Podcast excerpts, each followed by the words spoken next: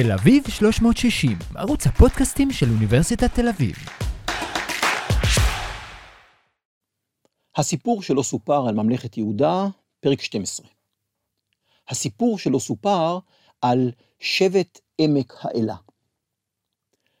בפרק זה אבקש לטעון ששבט עמק האלה חי והתקיים על אדמתו במשך 1,100 שנה, החל מתחילת תקופת הברונזה התיכונה, בסביבות שנת 1800 לפני הספירה, ועד לחורבן סנחריב מלך אשור בשנת 701 לפני הספירה. במשך רוב התקופה הארוכה הזו, היה השבט הזה פעיל במרחב הגיאופוליטי של ערי השפלה המקומיות, בין גת, עקרון, בית שמש ולכיש, ולא היה קשור למערכת הגיאופוליטית שהתפתחה באזור ההר. העיר שהוקמה בתל הזקה הייתה מרכזו של השבט, ולאורך תקופות ארוכות באלף השני לפני הספירה, היה זה מרכז עירוני, חזק, עשיר ומבוצר. באחד הפרקים הבאים אציע ששמו המקורי של היישוב בתל הזקה היה מורשת, או מורשתו, שנזכרת במכתבים מארכיון אל-אמרנה, או מורשת גת. והשם הזקה ניתן למקום על ידי מלכי יהודה, כאשר הם ביססו את שלטונם על שבט עמק האלה ועל המרכז העירוני של האזור, לא לפני אמצע המאה השמינית לפני הספירה. מסע סנחריב, בשנת 701 לפני הספירה, הביא את הסוף על שבט עמק האלה ועל העיר הזקה. חלק גדול מהאוכלוסייה ששרדה את המסע הוגלה לאשור, ויש להניח שאחרים נמלטו, חלקם מצא מקלט באזור ירושלים. רק לאחר הנסיגה האשורית מהמרחב בשנות ה-30 של המאה השביעית לפני הספירה, במהלך ימי יאשיהו, הייתה יכולה לשוב ולשלוט בשפלה בכלל, ובעמק האלה בפרט, אה, ממלכת יהודה. המקום הפך למרכז חשוב בתעשיית שמן הזית של הממלכה, והזקה שבה ונבנתה כמרכז מנהלי וכמצודה צבאית בגבולה של יהודה, כאשר לראשונה יושבת בה אוכלוסייה שמקורה בממלכת יהודה, ביניהם אולי נכדיהם של מי שנמלטו מהזקה לירושלים בימי מסע סנחריב. בתקופת הברונזה המאוחרת, במחצית השנייה של האלף השני לפני הספירה, וככל הנראה כבר בתקופת הברונזה התיכונה, במחצית הראשונה של האלף השני לפני הספירה, השפלה ומישור החוף הפנימי היו האזורים המיושבים והצפופים ביותר בכנען. הארגון החברתי-פוליטי באזור התבסס על יחידות שבטיות קטנות שהתקיימו על בסיס קרבה משפחתית בין המשפחות שחיו באותו אזור. כל אחד מהשבטים הללו התקיים בתוך אזור גיאופוליטי מוגדר, שבמרכזו מרכז עירוני, ששימש גם כמרכז של המערכת הכלכלית, המנהלית, החברתית, וככל הנראה גם כמרכז הפולחני של השבט. לאזעקה היה מקום חשוב במערכת זו, במיוחד ברצף שבין בית שמש בצפון ולכיש בדרום, ומול עקרון וגת במערב, והיחידות הפוליטיות של אזור ההר, שבמרכזן היו ערי הממלכה של שכם, ירושלים וככל הנראה גם חברון. אזעקה הייתה אחת מהערים הגדולות והחשובות ביותר שהתקיימו באזור כולו, בתקופה שלפני ההשתלטות המצרית על כל האזור, בתקופת הברונזה המאוחרת, והמשיכה לשגשג גם בתקופה הארוכה בה שלטה האימפריה המצרית בכנען. בתקופת הברונזה התיכונה נהנתה הזקה משליטה מוחלטת במרחב הקרוב לה, ומקשרים אינטנסיביים עם ערים אחרות בשפלה, בהר ובמישור החוף, ובעיקר עם העיר אשקלון. במקום זוהו לפחות שלושה שלבים עיקריים של יישוב מתקופת הברונזה התיכונה, שמתאפיינים גם בשלושה ביטויים שונים של בנייה מונומנטלית וביצורים. ייתכן שההתפתחות של הזקה בתקופה זו קשורה לשגשוגה של אשקלון, לעלייתה כמרכז החשוב ביותר בדרומה של כנען, ולקשרי הסחר ההדוקים שהיו לאשקלון עם מצרים. כתוצאה מכך, גבר הצורך באספקה מתמדת של מוצרים חקלאיים, והתעוררה תגובת שרשרת בכלכלות הכנעניות המקומיות, שמשכו סוחרים, בעלי מלאכה, חקלאים ורועים, לקחת חלק בהזדמנויות הכלכליות ההולכות וגדלות שנמצאו ממערב. נראה שהעיר שהתקיימה בפרק זמן זה בתל עת צפי, אותה עיר שמזוהה עם גת, הייתה קטנה יותר מזו שהתקיימה בתל מקנה, עקרון, מצפון, והייתה גדולה או דומה בהיקף שלה לערים באזיקה ובלכיש. התאריך של הקמת הביצור בתל צפי זהה ככל הנראה לתאריך של הקמת הביצורים באזיקה. החומות דומות זו לזו מבחינה טכנית, והן גם כוללות מרכיבים דומים. שתי הערים הללו היו מהראשונות שבוצעו במרכז השפלה, והקמת הביצור בהן קדמה לביצור שהוקם בשלב מאוחר יותר בבית שמש, תל בטש, לכיש וגם בגזר. תקופת הברונזה המאוחרת היא התקופה הבולטת ביותר בתל הזקה, וכמעט בכל שטחי החפירה שהיו במקום נמצאו שרידים שתוארכו לשלבים שונים של תקופה זו. היישוב הוסיף להתפתח במהלך המאה ה-14 לפני הספירה, היא תקופת הברונזה המאוחרת 2א, והוא התרחב אל מעבר לשטח המבוצר שהיה בראש התל מהתקופות הקודמות. הממצא מתקופה זו עשיר מאוד, והוא גם כולל יבוא קיפרי ומיקני. ממצאים אלה חשובים מאוד לצורך ניתוח מעמדה האזורי של הזקה, ולצורך הבנת מערכת היחסים שלה עם הערים השכנות במרכז השפלה. על פי המכתבים שנמצאו בארכיון אל-אמרנה, תל א-צפי, גת, עירו של שוארדטה, ויורשו עבדי אשתרתי, הייתה הממלכה השלטת באזור במאה ה-14 לפני הספירה. עם זאת, במהלך שנות החפירה הרבות באתר זה, לא נחשפו במקום שכבות יישוב שניתן לשייכן בבירור למאה ה-14, תקופת אל-אמרנה, וגם לא ברור אם נעשה שימוש כלשהו בחומת העיר מתקופת הברונזה התיכונה. מכתבי אל-אמרנה, אם כך, הם העדות היחידה לחשיבותה ולמרכזיותה של גת במאה ה-14 לפני הספירה. לעומת זאת, בתל צפי גת נחפרו שרידים ניכרים שטרחו למאה ה-13 לפני הספירה, מאה שנה מאוחר יותר, ושמהם ניתן ללמוד על כך שלמרות שההתיישבות נמשכה רק בתל העליון, באזור מצומצם יחסית, היו בתקופה הזו מבנים בעלי אופי ציבורי, ויש באתר גם עדות לפעילות פולחנית. על סמך הממצאים הארכיאולוגיים נראה אפוא שמרכזיותה של גת בתקופת אל-אמרנה במאה ה-14 לפני הספירה, לא נבע מעוצמתה של העיר, מגודלה או מעוצמתם של שליטיה, אלא מיכולתם לזכות בגיבוי ובתמיכה של השלטון המצרי, וליצור ברית חזקה עם קבוצות שבטיות אחרות באזור, אולי כולל הזקה. המצרים ריכזו אפוא את הכוח בידי המעטים, ששימשו מבחינתם כשליטים בערים החשובות, ולפיכך יש לראות את גזר, גת, לכיש, ואולי גם את בית שמש, כמרכזים אזוריים שבראשם עמדו מנהיגים כריזמטיים, שניצלו את הנסיבות הפוליטיות כדי להשיג כוח, גם אם רק באופן זמני. במצב כזה ניתן להניח שראשי המשפחות והמנהיגים של אזעקה, של שבט עמק האלה, היו יכולים לקחת חלק במערכת הפוליטית האזורית, בניסיון להשיג כוח ומעמד, דרך שינוי הנאמנויות ורקימת בריתות עם שבטים ומשפחות אחרות באזור, ואולי אפילו דרך קשרים עם משפחות יריבות למשפחות של השליטות בגת עצמה. מהממצאים הארכיאולוגיים עולה מעורבות מצרית עמוקה וישירה יותר בכנען בתקופת שלטונו הארוכה של רעמסס השני, ששלט בין 1290 ל-1224 לפני הספירה, בעיקר באמצעות הקמת אחוזות קטנות לאורך הנחלים המרכזיים בדרום מישור החוף.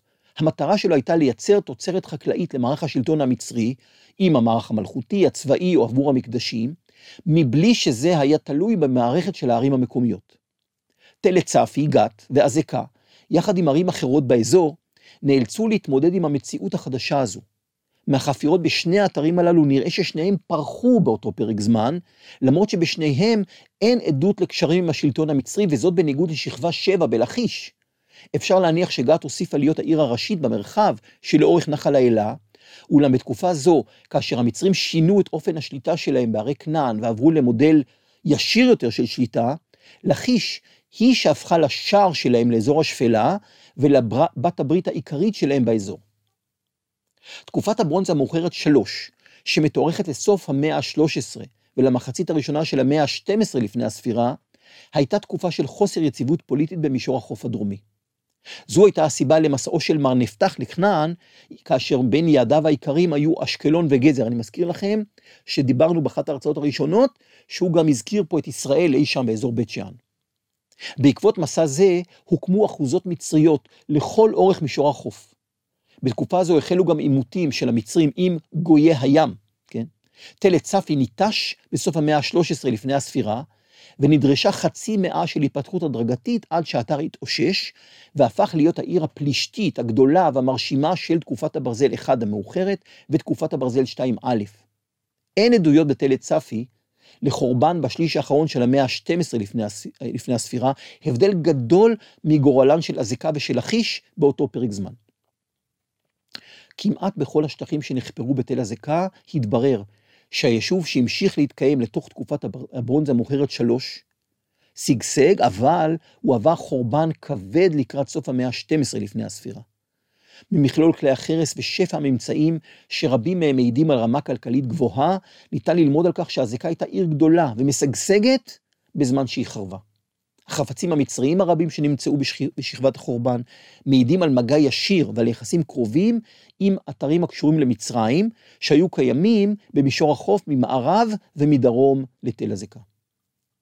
מהממצאים הללו עולה שבשלב מסוים במחצית הראשונה של המאה ה-12 לפני הספירה, השתנה מאזן הכוחות. כאשר מעמדו של היישוב בתל צפי גת ירד, הוא הלך ונחלש, השתנו גם הנסיבות הפוליטיות והחברתיות שאפשרו לתושבי תל הזקה לרקום ברית עם האליטה של לכיש. שני האתרים, לכיש והזקה, מראים קווי דמיון ברורים בתרבותם החומרית בפרק זמן זה, ובעיקר בגורלם המר.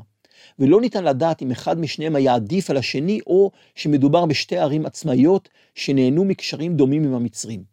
כפי שזה נראה כעת, אפשר להניח שכאשר המצרים נסוגו סופית מהאזור, בשליש האחרון של המאה ה-12 לפני הספירה, איבדו לכיש והזקה את החסות ואת התמיכה שהייתה להן, וזמן קצר אחר כך נפלו שתיהן קורבן לחורבן כבד ולהרס, מעשי ידיהם של גורמים שלא ניתן להגדירם, אולם, כפי שאני אנסה להסביר עוד מעט, המועמדת הטובה ביותר לחורבנות הללו היא העיר עקרון, שביססה בתקופה זו את מעמדה ואת כוחה בכל המרחב. היישוב בתל הזקה מעולם לא הצליח להתחדש לאחר החורבן הגדול, שהיה סופי, אכזר ומוחלט, ולהגיע לרמתו בתקופת הברונזה התיכונה והמאוחרת. ההרס מפרק הזמן הזה התגלה בכל שטחי החפירה ברחבי האתר, עם עדויות קשות לסוף הטרגי שבא בתקופה זו. הקירות שנבנו מלבני בוץ קרסו וקברו תחתם את התרבות החומרית המשגשגת שהייתה עד לאותו רגע. חפצי ערך נותרו קבורים מתחת לשרידי הבתים, ואנשים רבים נותרו מוטלים בהריסות, קבורים תחת המפולות ובתוך השרפה הקשה שפקדה רבים מהמבנים במקום. איש לא חזר לפנות את החפצים ואת האנשים. הזקה נותרה ריקה ונטושה במשך 250, אולי אפילו 300 שנה, כאשר שרידי ההרס נמצאים על פני השטח, גלויים וחשופים לעיני כל. גם כאשר חזרו אנשים להזקה, ובנו אותה מחדש, לאחר תקופה ארוכה, לדעתי, אותם אנשים ששרדו את החורבן הנורא והמשיכו להתגורר, להתגורר ביישובים קטנים בעמק האלה ובסביבתו, בקרבה גדולה לתל הנטוש, הם בנו את בתיהם בין ההריסות שנותרו ממש על פני השטח עוד מאז סוף תקופת הברונזה המאוחרת. שרידים מעטים פונו ונוקו, והבתים נבנו ממש כמעט באותו מפלס, כשרק סנטימטרים ספורים מקירות ההריסות בתקופת הברונזה המאוחרת נמצאים הבתים החדשים שהוקמו באותו פרק זמן. לאן נעלמו תושבי הזקה ששרדו את ההרס? היכן הם חיו במהלך מאות השנים שבהן האתר נותר הרוס ולא מיושב?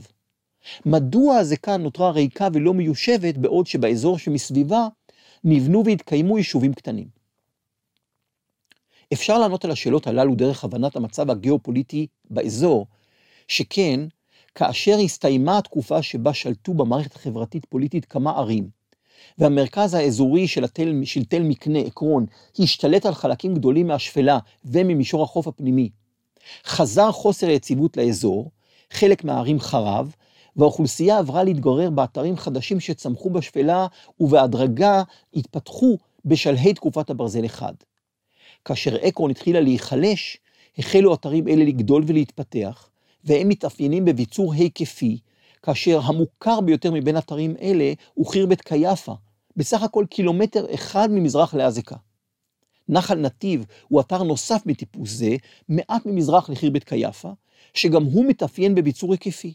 לדעתי, אתרים אלה ואחרים שהתפתחו באותו פרק זמן ממש, בדיוק בתקופה שבה הזקה הייתה ריקה, היו יישובים חדשים של אותו שבט, שבט עמק האלה, שלא התאפשר לשבט הזה, לבני השבט, לחזור ולהתיישב בתל הנישא של הזקה לכל אורך תקופת הברזל 1, ולאורך מרבית תקופת הברזל 2א, כל עוד הייתה גת, עיר פלישתית חזקה, היא לא אפשרה את קיומם של יישובים מבוצרים בתוך תחומי שלטונה, בעיקר לכיוון מזרח, אל מול השבטים של אזור ההר שהלכו והתחזקו באותו פרק זמן. זה היה גם גורלה של חיר בית קייפה, כאשר לאחר תקופה קצרה מאוד של ניסיון לבנות חומות חזקות סביב האתר, היא חרבה, ניטשה ולא יושבה מחדש. לדעתי מקורם של אנשי קייפה הוא באותו שבט של עמק האלה, ואולי תושביו היו אפילו צאצאיהם של מי שנמלטו רק מאה שנה קודם לכן מהגורל המר של הזקה. האנשים נצמדו לאדמה, המשיכו לאבד את המטעים ואת השדות, ופשוט חיפשו איפה אפשר לגור. המסקנה מכל האמור, מכל האמור לעיל היא שבתקופות שבהן תל צפי גת היה יישוב גדול ודומיננטי, הן מבחינה גיאופוליטית והן מבחינת גודלו וכוחו הדמוגרפי, הוא שלט בשטח עצום שהזקה הייתה בגבולו המזרחי. בתקופות שבהן גת הייתה חלשה יותר, גם בתקופת הברונזה התיכונה וככל הנראה גם בראשית ובסוף תקופת הברונזה המאוחרת, לשבט עמק האלה ולמרכז העירוני שלו בהזקה, היה מקום מרכזי בתוך המערך הגיאופוליטי המקומי. בניגוד ללכיש, שבשל מיקומה היו לה באופן מסורתי יחסים קרובים עם אזור ההר, בעיקר עם סביבות חברון, ודרך אזור זה גם ממרכז גב ההר שסביב ירושלים, מה גם שהריחוק היחסי שלה מגת ומעקרון הגן עליה מכוחן של ערים אלה ולא אפשר להן להתערב יותר מדי בקשריה של לכיש עם האזורים שמסביבה. ובניגוד לבית שמש ואזור נחל סורק, שהיו נתיב ישיר לירושלים ולסביבתה הכפרית, כל עוד עקרון לא מנעה את הקשרים הללו ולא התערבה בהם, הרי שהקשר של הזקה לאזור ההר לא היה טבעי כמו החיבור שלה לגת ממערב, כאשר אזור זה של מרכז השפלה מעולם לא היה חלק מיהודה. לכן, אפשר להבין מדוע כבר במאה השמינית לפני, הספ... לפני הספירה, מתוארים הקשרים בין ירושלים לבית שמש בצפון השפלה, ולכיש בדרום השפלה, בעוד שאין כל עדות על קשרים של ירושלים עם הזקה, עמק האלה ומרכז השפלה. כך למשל, המלך המציע, ששלט בין תחילת המאה השמינית, בין 796 ל-767 לפני הספירה, הובס על ידי יהואש מלך ישראל בבית שמש אשר ליהודה, לפי מלכים ב' י"ד 11. המלך עצמו נתפס בבית שמש, לפי פסוק 13, ומאוחר יותר, בגלל הקשר נגדו, שאולי גם נבע מהתבוסה שלו לישראל, המלך ברח מירושלים ללכיש, ושם הוא נרצח, וזה לפי פסוק 19. חורבן גת בידי חזאל מלך ארם דמשק. בראשית השליש האחרון של המאה התשיעית לפני הספירה, שינה את המערכת הגיאופוליטית, והוא זה שאפשר, לראשונה, את המעורבות של יהודה במרכז השפלה, ואת השליטה של יהודה, של ירושלים, על אזור עמק האלה, כאשר לדעתי, היחסים בין שבט עמק האלה לירושלים התפתחו בהדרגה לאורך המאה השמינית לפני הספירה. בניגוד לכך, רק בתקופת שלטונם של עזריה עוזיה, יותם וגם אחז, כלומר בתוך המאה השמינית, ביססה יהודה את שלטונה על שבט עמק האלה, כאשר הקשרים הללו בין הזקה לירושלים התפתחו בהדרגה במשך עשרות שנים. אני מניח שהתהליך הזה הושלם לפני שנת 732 לפני הספירה, השנה שבה אחז ביקר את תגלת פיל עשר בדמשק ויהודה הפכה לממלכה וסאלית של אשור, וכנראה בשלב הזה היא כבר לא הייתה יכולה להרחיב עוד את שטחה. כפי שאטען בפרק הבא, השם עזקה ניתן למקום רק במהלך המאה השמינית לפני הספירה, וזוהי עדות בעיניי לחשיבותו החקלאית והכלכלית של עמק האלה ליהודה, וגם השפעתה של התרבות, התרבות החומרית האופיינית לאזור ההר, נכנסה לאזור עמק האלה בהדרגה בתקופה הזו. אבל, יותר משהשפיעה התרבות החומרית של אזור ההר על עמק האלה, השפיעה התרבות החומרית של עמק האלה על יהודה. ובולט כאן בעיקר היצור האופייני של כלי חרס, הכלי החרס המקומיים בכלל, והייצור של, של קנקני האגירה בפרט, שהפכו עד מהרה לקנקנים הממלכתיים הרשמיים שהופצו בכל רחבי הממלכה. קנקנים אלה יוצרו בעמק האלה, והפכו לאחד מסימני ההיכר המרכזיים של המנהל והכלכלה ביהודה, עד שבשלהי המאה השמינית לפני הספירה, החלה ההטבעה של תביעות למלך על הידיות של רבים מהקנקנים הללו, שגם לאחר מסע סנחריב המשיך הייצור שלהם בעמק האלה ככל הנראה בתל סוחו. כלומר, ייצור של קנקנים שמוכר כבר בברונזה המאוחרת, והמשיך לאורך כל תקופת הברזל, והוא אופייני למקום הזה, ומבחינה פטרוגרפית נוצר באזור הזה, הפך להיות הייצור הרשמי של הקנקנים היהודיים, היהודאים, בכל רחבי הממלכה. כפי שנדון כבר קודם, וכפי שעוד נדון בהמשך, השפלה ספגה מכה קשה במסע סנחריב, שנערך בשנת 701 לפני הספירה, ורוב האתרים, כולל תל הזקה, חרבו, נותרו ריקים מאוכלוסייה, והיו מנותקים מהמנהל של ממלכת יהודה, בעוד ממלכת עקרון ביססה את שליטתה על האזור, וגם ביססה את מעמדה, תוך ניצול מלוא הפוטנציאל של האזור לצורך ייצור של שמן זית. חידוש היישוב בתל הזקה בשנות ה-30 של המאה השביעית לפני הספירה, מיד לאחר נסיגת אשור משליטתה במרחב, היה חלק מביטול ההסדרים הגיאופוליטיים שנקבעו עוד בימי סנחריב.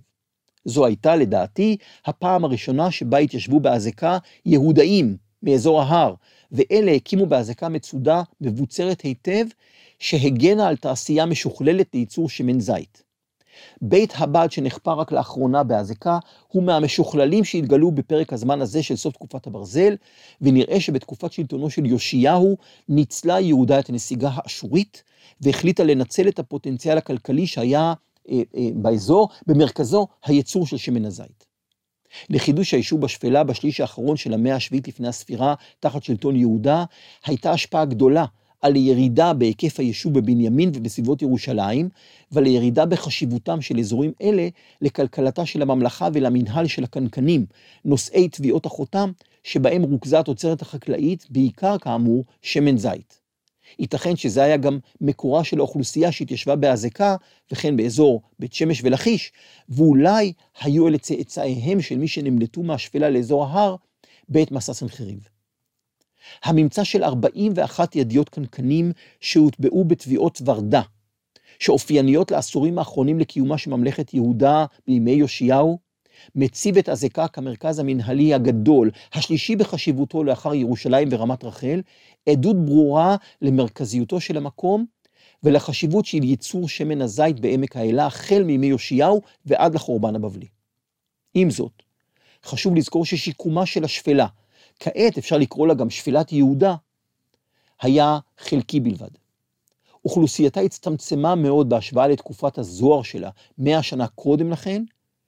אה, הביצורים שלה והכלכלה שלה היו הד קלוש לעוצמה שהייתה באזור לפני החורבן שנגרם על ידי האשורים, ובניגוד חד לעוצמתו של האזור במאה השמינית לפני הספירה, הרי שבסוף המאה השביעית לפני הספירה התאפיין היישוב בשפלה בקיומם של מרכזים אדמיניסטרטיביים וצבאיים בודדים.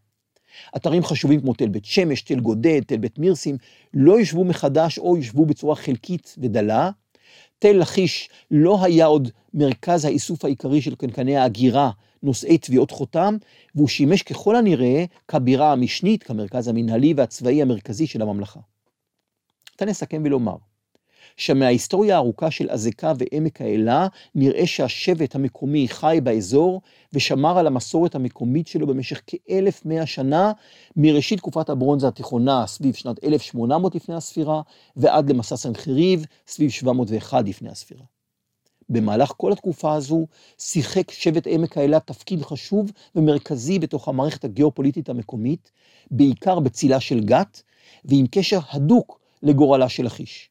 ממלכת יהודה לא הייתה מעורבת במערכת המקומית של מרכז השפלה, וניסיתי להציע כאן שהיא התחילה לשלוט באזור בתהליך הדרגתי מתישהו אחרי חורבן גת לקראת סוף המאה התשיעית לפני הספירה, ובתהליך שהלך והתבסס במחצית הראשונה של המאה השמינית לפני הספירה.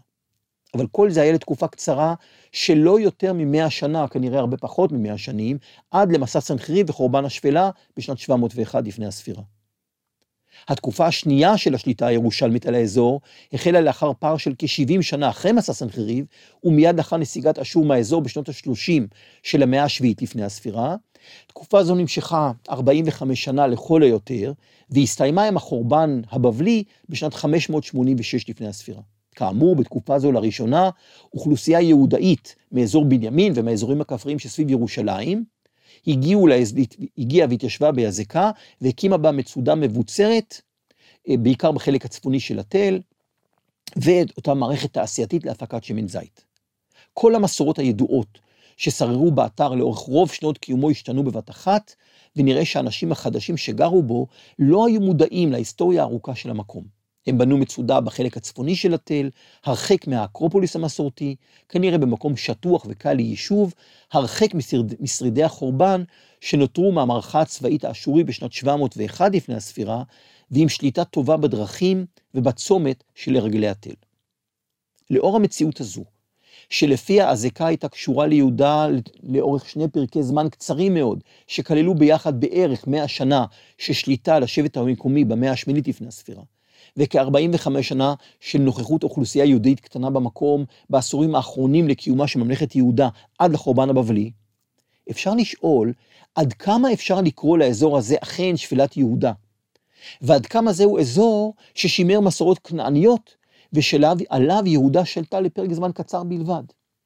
עד כמה הרגישו תושבי הזקה והשפלה חלק מיהודה? עד כמה הם הכירו את הפולחן בירושלים, הכירו בפולחן בירושלים, ידעו מה התפיסות והדעות שרווחו בבית המקדש ובסביבתו, ועד כמה לעומת זאת הם שמרו על המסורות הכנעניות, על המסורות שלהם מהאלף השני לפני הספירה, והרגישו נבדלים ונפרדים מתושבי חבל ההר שממזרח. אני חושב שעם השאלות הללו, החוקרים צריכים לחזור לטקסט המקראי ולשחזורים ההיסטוריים, ולא לקבל כמובנים מאליהם את התיאורים המקראיים שנכתבו בתקופה הקצרה שבה השפלה אכן הייתה חלק מיהודה, וככאלה שמשקפים את ההיסטוריה של האזור הזה. לעומה, לאור התמונה הזאת, מעניין לחשוב מחדש על מקומה של הזיקה במסורות השונות שנשמרו במקרא, לחשוב על האופן שבו ראו מלכי ירושלים את שבט עמק האלה ואת היחסים בין אזור זה לאזור ההר, וכן לבחון את ההשתייכות של האזור הזה לפחוות יהודה של התקופה הפרסית, אל מול פחוות אדומיה שהתפתחה מדרום להזקה במאות החמישית והרביעית לפני הספירה. זהו הסיפור שלא סופר על שבט עמק האלה ועל הזקה, ובפרק הבא נבחן משפחה מאוד מסוימת שהתגוררה באזור הזה ונשאל, האם ביתו של מיכה המורשתי היה גם הוא בהזקה. תל אביב 360, ערוץ הפודקאסטים של אוניברסיטת תל אביב.